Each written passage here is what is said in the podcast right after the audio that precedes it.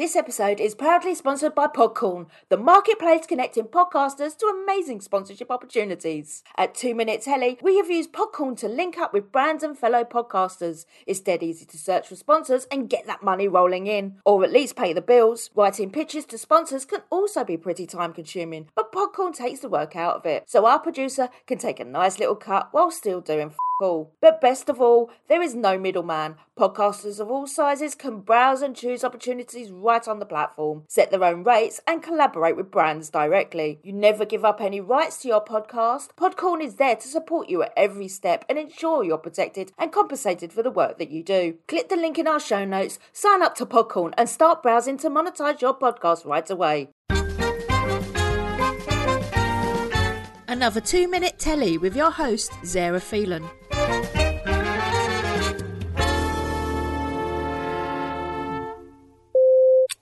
Netflix has dabbled in the psychological thriller arena with their latest series, Behind Her Eyes, a series that feels all too familiar with its love triangles, obsessions, and Stepford wives laying the foundation. Where others excel with the dark and twisty storylines building intrigue and frightening sequences, this one is only good for mustering up a sleepy yawn. Based on Sarah Pinborough's 2017 best-selling novel, this story begins with Simona Brown's single mum Louise, stood up by a friend at a bar encountering a tall Scottish stranger by the name of David, played by Tom Bates.